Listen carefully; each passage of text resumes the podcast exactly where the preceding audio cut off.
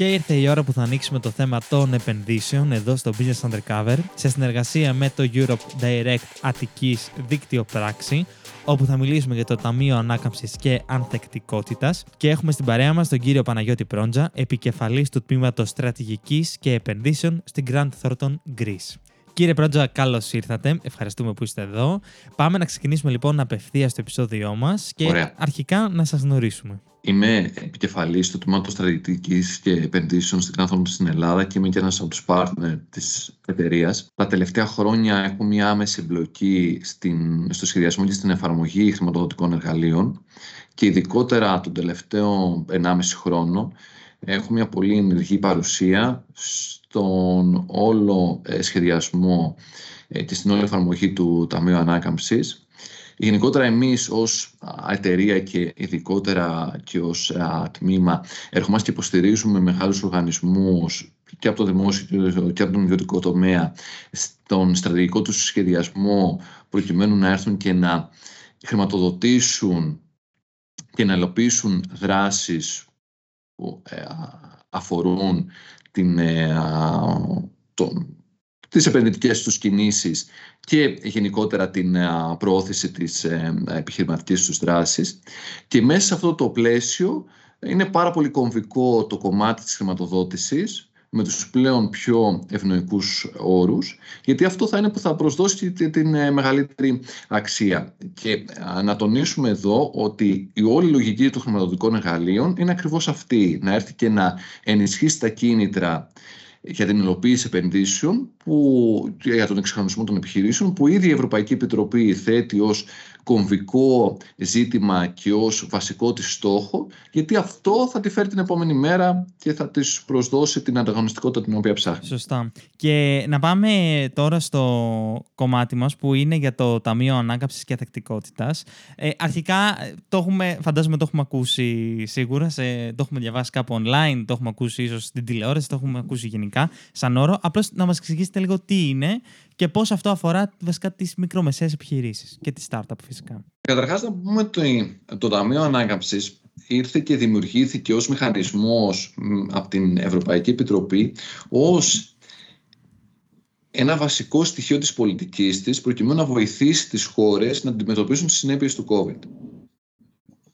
Συγχρόνως όμως η ίδια η Επιτροπή είδε αυτή την ευκαιρία ή αυτό ή αυτό το ζητημα που είχε δημιουργηθεί ως ένα βήμα προκειμένου οι ευρωπαϊκές οικονομίες να μετασχηματιστούν, να εξυγχρονιστούν, να γίνουν περισσότερο πράσινες και περισσότερο ψηφιακές. Άρα, μία πανδημία οδήγησε στην ε, εφαρμογή και στην υιοθέτηση του συγκεκριμένου μηχανισμού. Οι ίδιες όμως οι χώρες επιχειρούν αυτόν τον μηχανισμό να τον εφαρμόσουν με τέτοιο τρόπο ώστε όχι απλά να αντιμετωπίσουν τις όποιες συνέπειες υπήρξαν το 20 και το 2021 στις οικονομίες τους λόγω α, της επιβράδυσης της α, οικονομικής δραστηριότητας, αλλά να ε, προετοιμαστούν για την επόμενη μέρα. Συγχρόνως, το ταμείο αυτό ήρθε και συνέπεσε χρονικά με ένα ακόμα ζήτημα. Με την ενεργειακή κρίση που έσπασε ε, στην Ευρώπη και όχι μόνος, σε όλο τον κόσμο, το τελευταίο εννιά μήνα πρακτικά και το γεγονός ότι ο ίδιος ο μηχανισμός ανάκαμψης έχει, έχει πολύ έντονο το πράσινο στοιχείο, δηλαδή ευνοεί πάρα πολύ τις επενδύσεις οι οποίες στοχεύουν σε δράσεις εξοικονόμησης ενέργειας, στοχεύουν σε δράσεις πιο φιλικέ προς το περιβάλλον γίνεται ακόμα πιο κομβικός ο ρόλος και η σημασία αυτού του μηχανισμού σήμερα. Αυτό πρακτικά έρχεται και ακουμπά όλες τις επιχειρήσεις είτε εν τέλει μπουν σε μια διαδικασία χρηματοδότησης είτε όχι. Γιατί, Γιατί είναι τέτοιο το μέγεθός του, στην Ελλάδα αντιστοιχούν 32 δισεκατομμύρια. Μιλάμε για πάνω από το 10 με 15% του ΑΕΠ της. Αλλά και στις υπόλοιπες χώρες είναι ναι. ένα πολύ μεγάλο μέγεθος πόρων, ικανό πράγματι να μετασχηματίσει όλους τους κλάδους της οικονομικής δραστηριότητας. Επομένως, όλες οι επιχειρήσεις με τον α με τον β τρόπο θα επηρεαστούν μέσα από αυτό. Θα υποφεληθούν ε, είτε άμεσα παίρνοντας κάποια χρηματοδότηση, είτε έμεσα με την εξέλιξη και την ανάπτυξη της γενικότερης οικονομίας. Δεν ξέρω αν θα μπορέσουν πράγματι να ε, επωφεληθούν. Το σίγουρο είναι πάντως ότι θα επηρεαστούν. Και θα πρέπει να δουν όλες οι επιχειρήσεις πώς αυτή η επιρροή θα λειτουργήσει προς όφελός τους ή εν τέλει θα λειτουργήσει, αν θέλεις, ως ζήτημα ή ως πρόβλημα από την άποψη πια ότι μπορεί οι ανταγωνιστές τους να εκμεταλλευτούν ή να υποφεληθούν αυτής της εξέλιξης, να τρέξουν πιο γρήγορα από εκείνες και αυτοί να μένουν πίσω. Ναι. Ισχύει αυτό, όντως. Οπότε ε, αυτό το ταμείο ε, αφορά κυρίως την ανάπτυξη σε θέματα είτε πράσινης οικονομίας είτε τεχνολογίας, για παράδειγμα, όπως το 5G. Σωστά. Αφορά πρωτίστως αυτές τις δύο κατηγορίες να, να ε, καταλάβουμε κάτι ότι από αυτά τα 32 δισεκατομμύρια που είναι ο συνολικός προπολογισμός 31 περίπου α, που είναι ο συνολικός προπολογισμός του Ταμείου Ανάκαμψης στην Ελλάδα το 40% των πόρων κατευθύνεται αποκλειστικά σε δράσεις πράσινες που έχουν σχέση με, τον, με, τον πράσινο, με την πράσινη μετάβαση. Και το 20% αυτών των πόρων πηγαίνει σε ψηφιακές δράσεις.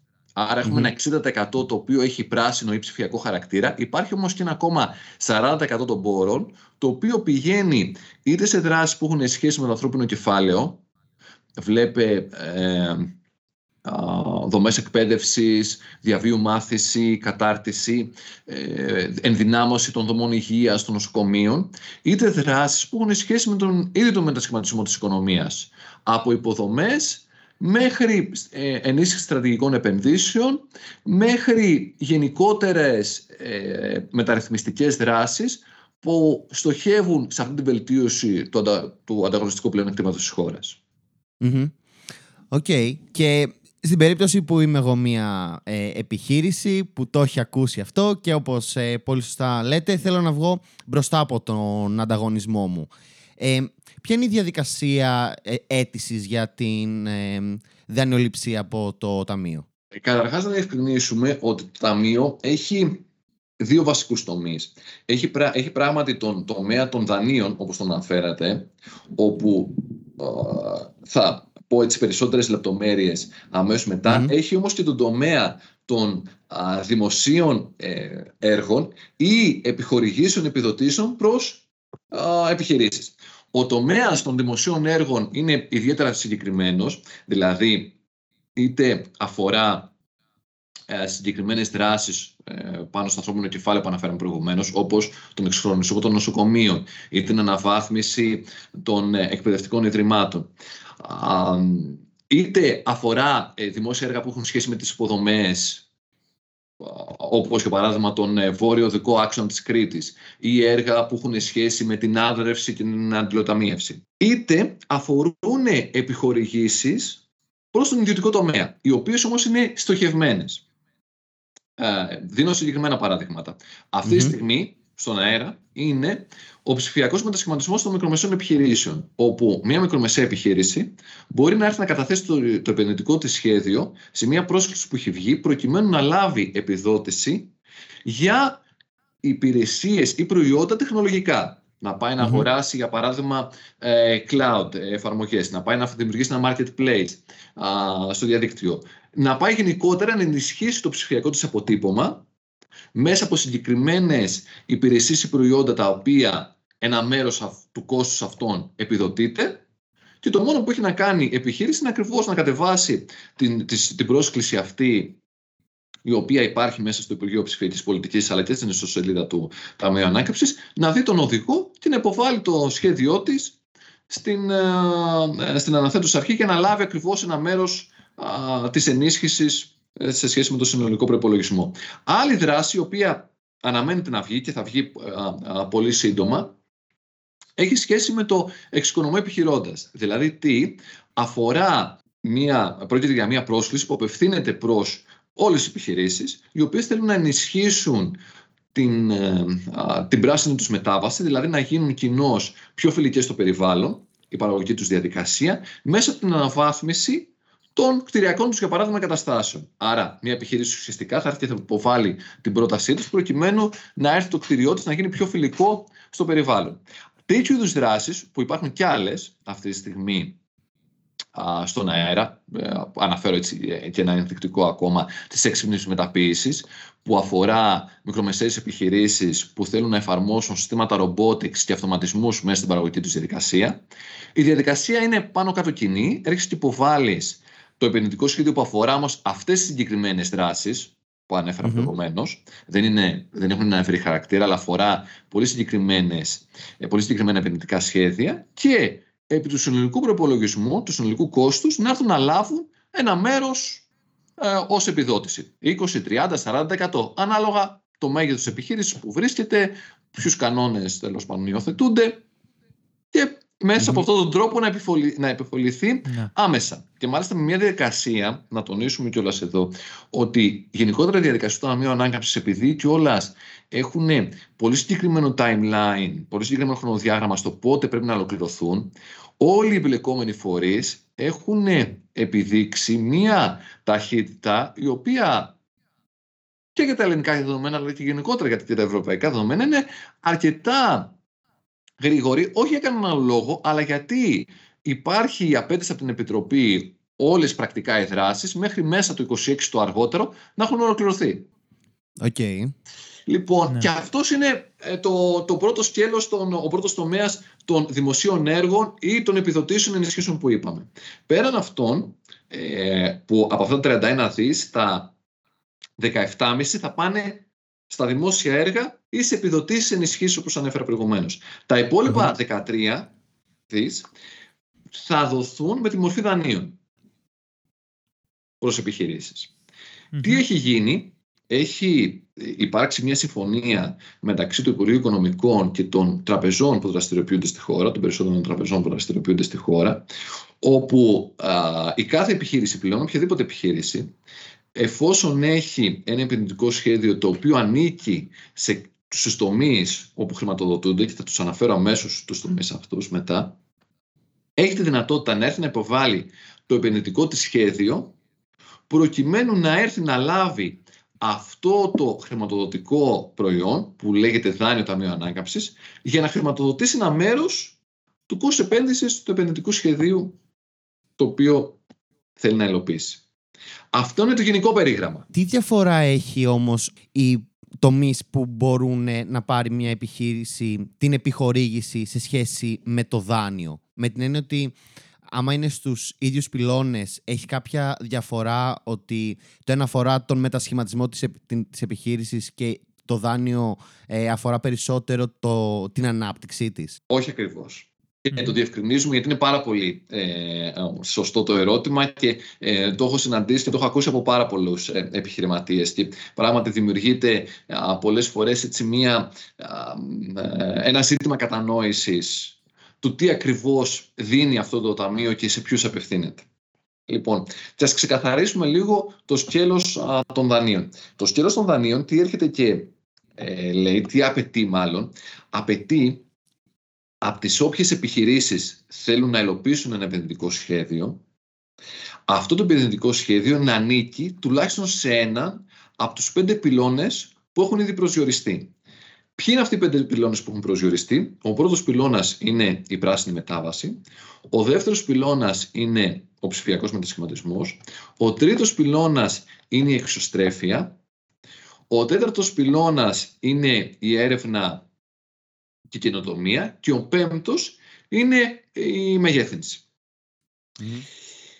Πρακτικά, ένα οποιοδήποτε επενδυτικό σχέδιο σήμερα με τον α με τον β τρόπο μπορεί να έρθει και να τύχει χρηματοδότησης από το Ταμείο Ανάκαμψης μέσω του σκέλους των δανείων. Γιατί, Γιατί οι περισσότερες επιχειρήσεις σήμερα ποιες είναι οι ανάγκες τους; Είτε οι, ανά, είτε οι ανάγκες τους αφορούν τον εξυγχρονισμό της παραγωγικής τους διαδικασίας, όπου εκεί σίγουρα συναντάμε ε, δαπάνες οι οποίες είτε χαρακτηρίζονται ψηφιακές, Ωραία. Είτε έχουν τον πράσινο χαρακτήρα. Από ποια άποψη, γιατί με τον, με τον Α με τον Β τρόπο όλες οι νέες μονάδες παραγωγής σίγουρα έχουν ένα καλύτερο περιβαλλοντικό αποτύπωμα. Ή ο εξυγχρονισμός που θα κάνει στην εγκατάστασή σου και στο κτίριό σου, λογικά θα έχει και αυτή τη διάσταση. Ναι. Ε, α, ή ακόμα, ε, και ας πάρουμε το, το τομέα του τουρισμού. Ο τομέας του τουρισμού, ειδικά για πράγματα ξενοδοχεία, αυτομάτως μπαίνουν σε αυτό που λέμε κλάδος εξωστρέφειας. Άρα ε, μπορούν να έρθουν να, να τύχουν ε, τυχάνουν μάλλον χρηματοδότηση ακριβώς επειδή ε, μπαίνουν μέσα στο κλάδος της εξωστρέφειας. Αλλά οποιαδήποτε επιχείρηση, για παράδειγμα, που είτε εξάγει προϊόντα, είτε πουλάει υπηρεσίες σε, σε πελάτες εξωτερικού, σκεφτείτε κάτι πολύ απλό. Ε, μία μονάδα εστίασης σε ένα νησί, όπου ε, σίγουρα ένα ποσοστό των ε, πελατών της είναι α, τουρίστες.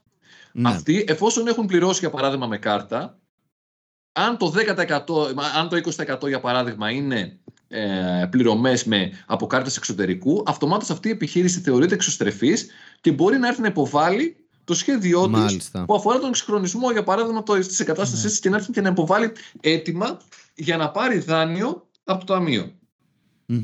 Τι θα έρθει θα τη ζητήσει όμως, γιατί υποψιάζουμε ότι μπορεί το επόμενο ερώτημα να είναι τι θα έρθει και θα πάρει.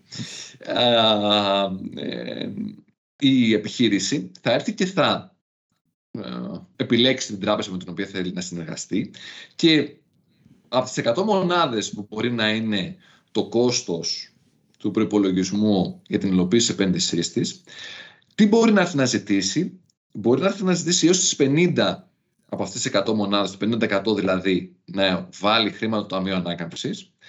Το υπόλοιπο 50% υποχρεωτικά το 20% τουλάχιστον πρέπει να το βάλει ο ίδιος, να είναι δηλαδή δικιά του συμμετοχή και τουλάχιστον το 30% να βάλει η τράπεζα εμπορικό δάνειο.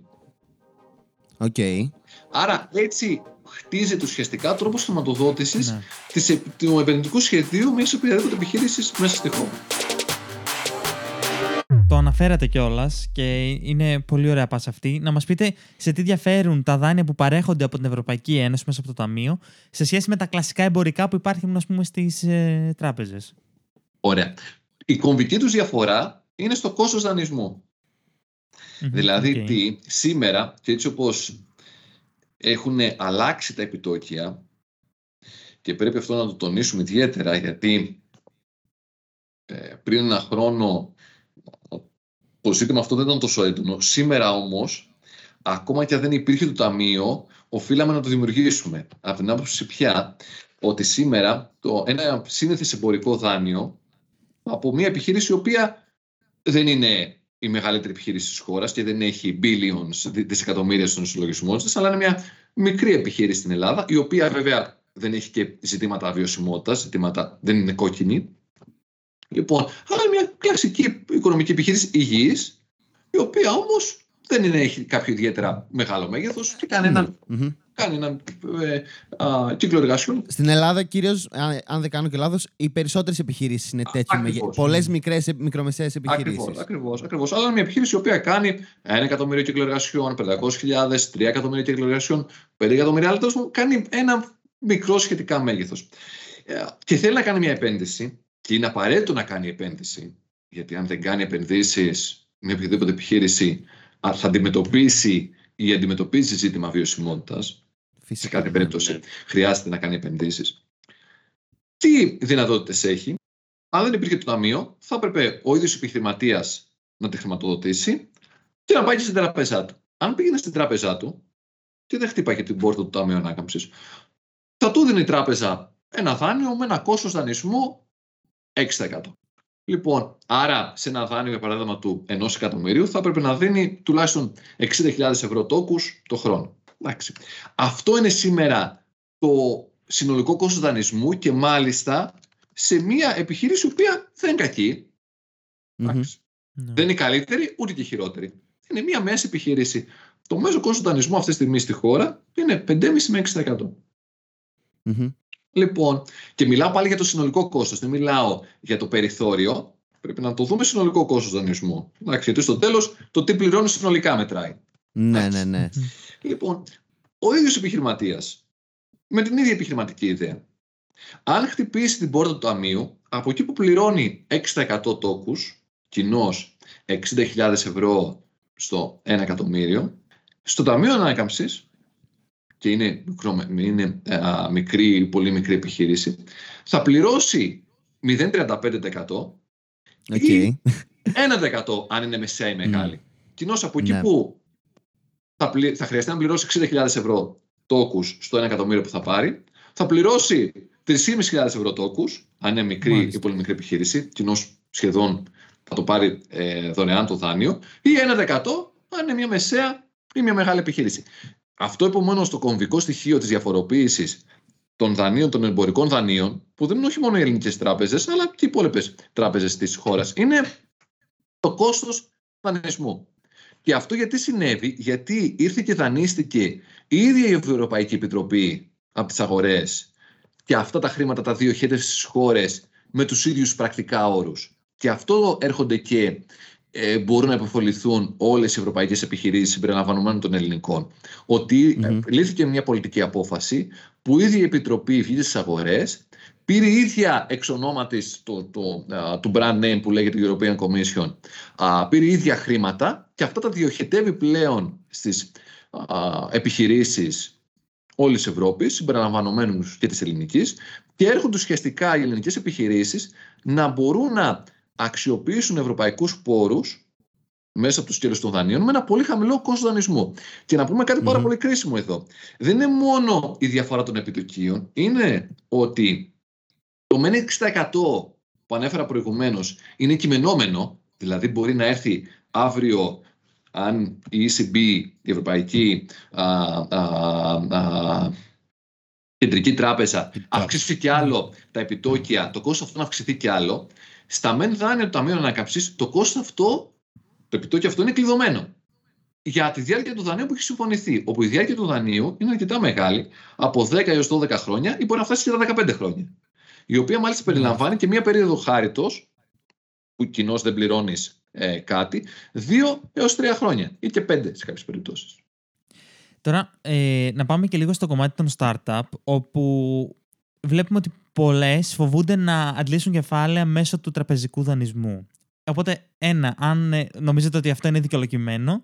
Και δεύτερον, ε, αν ε, πιστεύετε ότι θα πρέπει να το εξετάσουν πιο σοβαρά τη δανειοδότηση ως μια επιλογή για να κάνουν grow και αυτό που λέμε scale.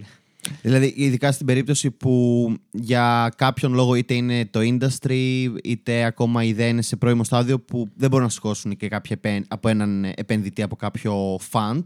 Οπότε, τι, ναι, αυτό, τι, και τη δική σας, ε, ε, από την εμπειρία σας τι έχετε δει; Λοιπόν, είναι πολύ σωστό το ερώτημα. Ε, καταρχάς, πράγματι, πάρα πολλές ε, startup ή επιχειρήσεις στα early stage έχουν προφανώς ε, ή δυσκολία ή ε, δεν επιθυμούν έναν εμπορικό δανεισμό για τους εξής απλούς λόγους ότι η εμπορική τράπεζα, μια ε, νοφή επιχείρηση, μια επιχείρηση που βρίσκεται στα πρώτα στάδια, μπορεί να τα δανείσει, οι όροι όμως που θα τις βάλει θα είναι ιδιαίτερα απαιτητικοί ή θα είναι πολύ ψηλό το κόστος δανεισμού. Λοιπόν, ε, ως εκ τούτου, μια ε, επιχείρηση που θα πει πώς να έρθω να πληρώσω για παράδειγμα 7 ή 8 ή 9% εμπορικό επιτόκιο, άρα ουσιαστικά είναι σαν να με αποκλείεις. Ναι.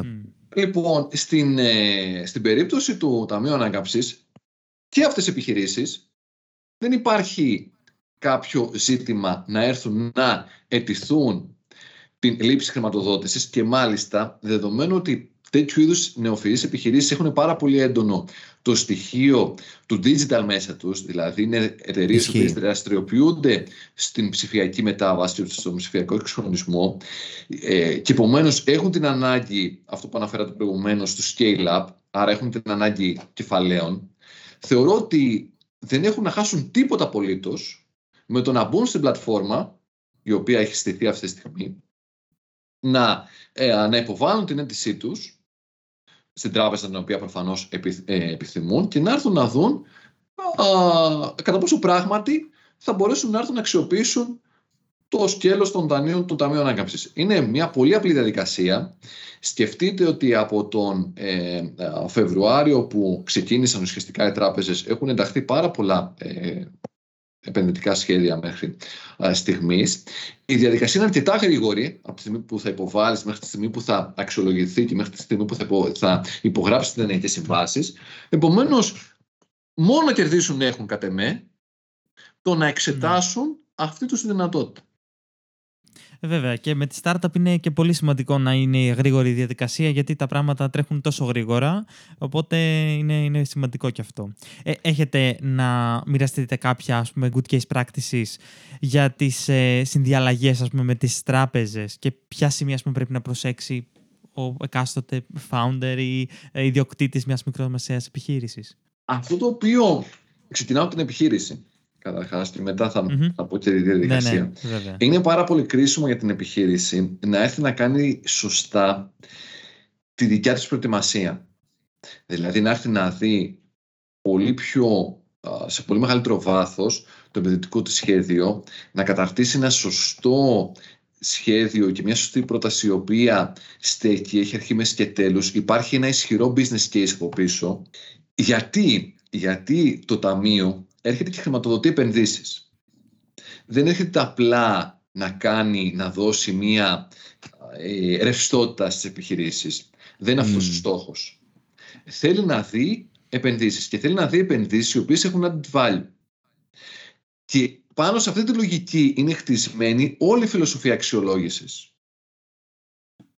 Δηλαδή τι, προφανώς κοιτάμε στο bottom line η επιχείρηση να έχει μια θετική έτσι, καθαρά παρούσα αξία, δηλαδή πράγματι να δημιουργείται αξία μέσα από την υλοποίησή της. Και συγχρόνως αυτή, αυτή η επένδυση θα πρέπει να ανήκει πάνω σε αυτούς τους τομείς που είναι κομβικοί για την οικονομία. Και άρα είναι τέτοια η φιλοσοφία του Ταμείου που σε οδηγεί, σε αναγκάζει να κάνεις καταρχάς μια πολύ σωστή ε, προετοιμασία όσον αφορά το επενδυτικό σου σχέδιο δεδομένου ότι η πλατφόρμα η οποία υπάρχει αυτή τη στιγμή και τα έγγραφα τα οποία απαιτείται εσύ να συμπληρώσει δεν έχουν κάποια ιδιαίτερη συνθετότητα. Σε αναγκάζουν όμως να δεις την επένδυσή σου σε βαθο Και ακόμα και αν δεν έχεις όλες τις παραμέτρους αυτή τη στιγμή ξεδιαλυμένες ή υπάρχουν κάποιες γκρίζες περιοχές που και εσύ ως επιχειρηματίας δεν ξέρεις τι ακριβώς θα γίνει. Όμως θα πρέπει με κάποιο τρόπο να μπορέσει να, ακόμα και σε αυτά τα ερωτήματα ή σε αυτές τις γκρίζες περιοχές, να δεις προς τα που κινείται η επιχείρησή σου. Και αυτό πρωτίστως δεν βοηθάει τόσο την τράπεζα, βοηθάει εσένα, γιατί σε αναγκάζει να δεις πάρα πολλά ζητήματα όσον αφορά τον τρόπο υλοποίηση επένδυση. Και της ε, επιχειρηματικής σου δραστηριότητας σε και... μελλοντικά. Παρόλο Ακριβώς. Που και... και αυτό το, το σημείο που σας αναφέρω ε, αφορά, αν μου επιτρέπετε, οριζόντια όλους τους κλάδους και κάθετα όλα τα μεγέθη των επιχειρήσεων. Δηλαδή έχουμε διαπιστώσει επιχειρήσεις ανεξαρτήτως μεγέθους που ξεκινάνε και μπαίνουν στη διαδικασία αλλά εν τέλει ο επιχειρηματικός του σχεδιασμός είναι ακόμα ανώριμος ή συνειδητοποιούν ότι είναι ανώριμος. Δηλαδή ναι νομίζουν ότι πράγματι έχουν όλες τις πληροφορίες ότι όλα είναι μέσα στο κεφάλι του επιχειρηματία αλλά εν τέλει δεν είναι όλα μέσα και δεν μπορούν να είναι όλα μέσα. Και γι' αυτόν ακριβώς το λόγο θεωρώ ότι το Ταμείο Ανάκαμψη έχει μια ακόμα προσθεμένη αξία, ότι αναγκάζει τον επιχειρηματία να γίνει πιο ορθολογικός και πιο λεπτομερής στο σχεδιασμό του, τον αναγκάζει να κάνει ένα καλύτερο σχεδιασμό, που καλός ή κακός ο καλύτερος σχεδιασμός πάντοτε φέρνει και καλύτερα αποτελέσματα. Αυτό όσον αφορά τη δικιά του προετοιμασία. Mm-hmm. Από εκεί πέρα θεωρώ ότι οι τράπεζες μέσα από αυτό το εργαλείο τους έχει δοθεί δυνατότητα να περιορίσουν πρακτικά το ρίσκο τους και με αυτόν τον τρόπο να διευρύνουν σημαντικά την πελατειακή τους βάση και τις χρηματοδοτήσεις που δίνουν. Δεδομένου ότι αυτοί μετέχουν σε ένα 30% στο συνολικό χρηματοδοτικό ε, σχήμα και έρχεται το Ταμείο και αναλαμβάνει το 50% της χρηματοδότησης, αυτό αυτομάτως περιορίζει την έκθεση της τράπεζας σε κάθε έναν mm-hmm. δανειολήπτη. Άρα ο περιορισμός της έκθεσης σε κάθε έναν δανειολήπτη είναι κομβικό ζήτημα στο credit growth που μπορεί να έχει η τράπεζα. Και νομιζω ότι αυτό οι τράπεζες θεωρώ ότι το έχουν λάβει υπόψη και το λαμβάνουν υπόψη και γι' αυτόν ακριβώς το λόγο πιστεύω ότι αν προφανώς δεν έχουμε έτσι, τίποτα δύσκολες συνθήκες, ειδικά στο εξωτερικό ή κάποια έτσι, ενδογενή ε, μέσα ε, στη χώρα, α, κάποιο ενδογενές ζήτημα το οποίο έτσι, δημιουργήσει ζητήματα στην οικονομία. Ε, θεωρώ ότι η πιστοτική επέκταση θα είναι ιδιαίτερα αυξημένη και το 2023 και το Ταμείο Ανάκαμψης αυτό θα έχει ένα κομβικό ε, ρολο ε, οπότε είπαμε, το Ταμείο Ανάκαμψης ουσιαστικά έχει το ένα κομμάτι των επιχορηγήσεων και το ένα κομμάτι της ε, δανειοληψίας. Ε, με, με κύριους τομείς όπως είπαμε την ε, πράσινη οικονομία, την ε, τεχνολογία, την εξωστρέφεια. Υπάρχουν άλλα προγράμματα που μπορεί μια μικρομεσαία επιχείρηση να απευθυνθεί για να σηκώσει κάποια χρήματα και όπως είπαμε αυτό να αναπτυχθεί και να έχει μεγαλύτερο αντίκτυπο και στην οικονομία. Πέραν του Ταμείου Ανάκαμψης, υπάρχει καταρχάς το, το ΕΣΠΑ το οποίο τρέχει αυτή την περίοδο και θα τρέξει και την επόμενη περίοδο, δηλαδή θα είναι μέχρι το 2027, το οποίο χρηματοδοτεί συγκεκριμένες έτσι τεράστιες, συγκεκριμένες και δίνει ειδικά στις πολύ μικρές επιχειρήσεις επιδοτήσεις σε διάφορους τομείς και το πιο εύκολο που μπορεί να κάνει μια επιχείρηση είναι να μπει μέσα, γιατί όλα αυτά είναι ε, διαδικτυακά, να μπει μέσα στην ιστοσελίδα του ΕΣΠΑ και να βρει τις προσκλήσεις που δημοσιεύονται σε καθημερινό επίπεδο και να δει αυτή η πρόσκληση κατά πόσο τον αφορά. Γιατί σκεφτείτε ότι υπάρχουν προσκλήσεις που αφορούν τον τουρισμό, τη μεταποίηση, πάρα πολλές.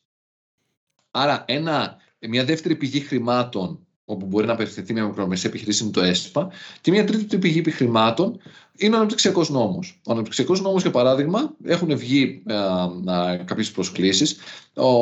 Η πρόσκληση που αφορούσε τον τουρισμό βγήκε και ε, έληξε στις 5 Δεκεμβρίου και υπάρχει και ανοιχτή αυτή τη στιγμή μια πρόσκληση που αφορά τη μεταποίηση, η οποία τελειώνει τέλος Δεκεμβρίου. Όμως θα βγουν και άλλες. Συνολικά θα βγουν 13 προσκλήσεις και αρκετές ανανεώσεις αυτών. Άρα υπάρχει και αυτός, αυτή η τρίτη πηγή χρηματοδότησης όπου ο επιχειρηματίας μπορεί να έρθει και να αξιοποιήσει. Νομίζω ότι έτσι όπως είναι αυτή τη στιγμή η ελληνική οικονομία, το ζήτημα στις επιχειρήσεις δεν είναι τόσο να βρουν τα διαθέσιμα κεφάλαια. Το ζήτημα καταρχάς είναι οι ίδιες να αποφασίσουν και να συνειδητοποιήσουν ότι πρέπει να υλοποιήσουν επενδυτικά σχέδια και ακόμα και το όποιος ρίσκο υπάρχει αυτή τη στιγμή σε επίπεδο διεθνών εξελίξεων και μεταβολής των τιμών είναι ένα ρίσκο το οποίο μπορούν να το σηκώσουν και μπορούν να το λάβουν υπόψη τους στις κινήσεις τους.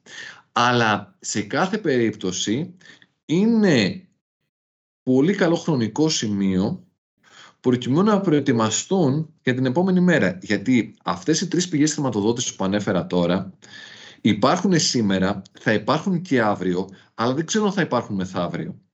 Επομένως, είναι πολύ σημαντικό από την πιο μικρή επιχείρηση που βρίσκεται στο πιο απομονωμένο ε, σημείο της χώρας μέχρι την πιο μεγάλη ελληνική επιχείρηση που δραστηριοποιείται παγκοσμίως, να έρθει και να προετοιμαστεί για την επόμενη μέρα και ο μόνος τρόπος γι' αυτό είναι σχεδιασμός, επένδυση, υλοποίηση και να αξιοποιήσει τα κεφάλαια που υπάρχουν αυτή τη στιγμή πάνω στο τραπέζι και δεν νομίζω ότι εφόσον έχει ένα επενδυτικό σχέδιο δεν θα βρει έναν καλύτερο τρόπο να το χρηματοδοτήσει σε σχέση με το να βάλει ο ίδιος λεφτά ή να πάει και στην τραπεζά του.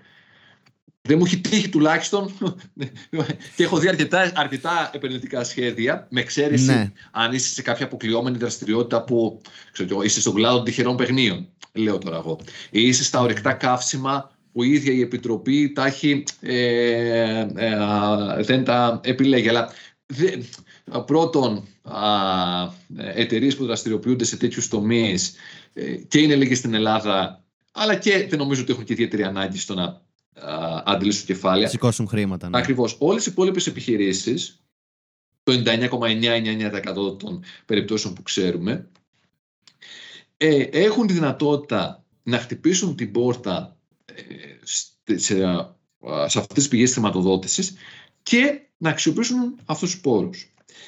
Εδώ ένα ζήτημα το οποίο κατά καιρούς έχω ακούσει και υφίσταται είναι το στοιχείο που έχει σχέση με το τραπεζικό προφίλ. Δηλαδή πώς μια επιχείρηση η οποία δεν έχει καλό τραπεζικό προφίλ, μπορεί να έρθει για παράδειγμα να αξιοποιήσει πόρους από το Ταμείο. Σαφώς σε αυτή την περίπτωση υπάρχουν ζητήματα. Αλλά το τραπεζικό προφίλ καταρχάς δεν είναι ένα στατικό ε, κεφάλαιο. Είναι, έχει μια δυναμικότητα. Δηλαδή, ακόμη και αν δεν έχεις σήμερα, μπορείς να το βελτιώσεις και να πεις ότι βάζω στόχο μέσα στο 23 να βελτιώσω το τραπεζικό μου προφίλ με διάφορους τρόπους. Εντάξει. Και να μπορέσω να τύχω μετά χρηματοδότησης ή να απευθυνθώ στις άλλες πηγές που είπαμε, όπως το ΕΣΠΑ ή αναπτυξιακός ε, νόμος και κυρίως το ΕΣΠΑ ή οι υπόλοιπες επιχορηγήσεις του Ταμείου Ανακάψης, οι οποίες δεν απαιτούν να έχεις καλό τραπεζικό προφίλ, σαφώς απαιτούν mm-hmm. να μην είσαι υποπτώχευση. Εννοείται. Ναι. Αλλά δεν μιλάμε για αυτές τις περιπτώσεις. Πολύ ωραία. Ε, Κιόλας ε, αυτό να πούμε, θα έχουμε προφανώς ε, και το link προς την ε, πλατφόρμα ε, για να δείτε και περισσότερες πληροφορίες πιο αναλυτικά όλους αυτούς ε, τους τομείς που ανέφερε ο κύριος Πρότζας και να δείτε και εσείς η δική σας επιχείρηση ε, σε ποιον από αυτόν τομέα εμπίπτει μπορεί να κάνει κάποια δραστηριότητα. Προφανώς κρατάμε και το ΕΣΠΑ και τον αναπτυξιακό νόμο. Και ναι, η αλήθεια είναι αυτή ότι όντως για να μεγαλώσει μια επιχείρηση θέλει κεφάλαιο. Οπότε Σωστά. είτε θα τα βάλουμε οι ίδιοι, είτε θα έχουμε. Τη βοήθεια της Ευρωπαϊκής Ένωσης. είτε στη συγκεκριμένη περίπτωση, ναι, εφόσον έχουμε και αυτή την επιλογή. Ήταν, ήταν πάρα πολύ ενδιαφέρον που πιάσαμε και αυτό το ζήτημα. Κύριε Πρότζα, ευχαριστούμε πάρα πολύ που ήσασταν στην παρέα μας και τα συζητήσαμε όλα αυτά. Εγώ ευχαριστώ. Είναι πάρα πολύ σημαντική η πρωτοβουλία που πήρατε και νομίζω ότι θα βοηθήσει πάρα πολύ τις επιχειρήσεις εκείνες οι οποίες ακόμα δεν έχουν προλάβει ή δεν είχαν την τύχη ή δεν είχαν έτσι τη δυνατότητα να ακούσουν για το Ταμείο, να ακούσουν για το πώς μπορούν να βελτιώσουν οι ίδιες την παραγωγική τους βάση και πρωτίστως τις επιχειρήσεις οι οποίες τώρα ξεκινάνε ή τώρα σκοπεύουν να ξεκινήσουν και να μπορέσουν να ενισχύσουν την οικονομία της χώρας που νομίζω ότι το έχουμε ανάγκη όλοι μας. Βέβαια. Αυτό. Λοιπόν, ευχαριστούμε πολύ και εσάς που μας ακούσατε. Μπαίνετε businessundercover.gr, εκεί κάνετε εγγραφή στο BU Community, το newsletter του Business Undercover και φυσικά δεν ξεχνάμε να αφήσουμε και ένα πεντάστερο review στο αγαπημένο σας podcast app και να ακολουθείτε το Business Undercover. Τα λέμε την επόμενη Τρίτη. Καλή συνέχεια.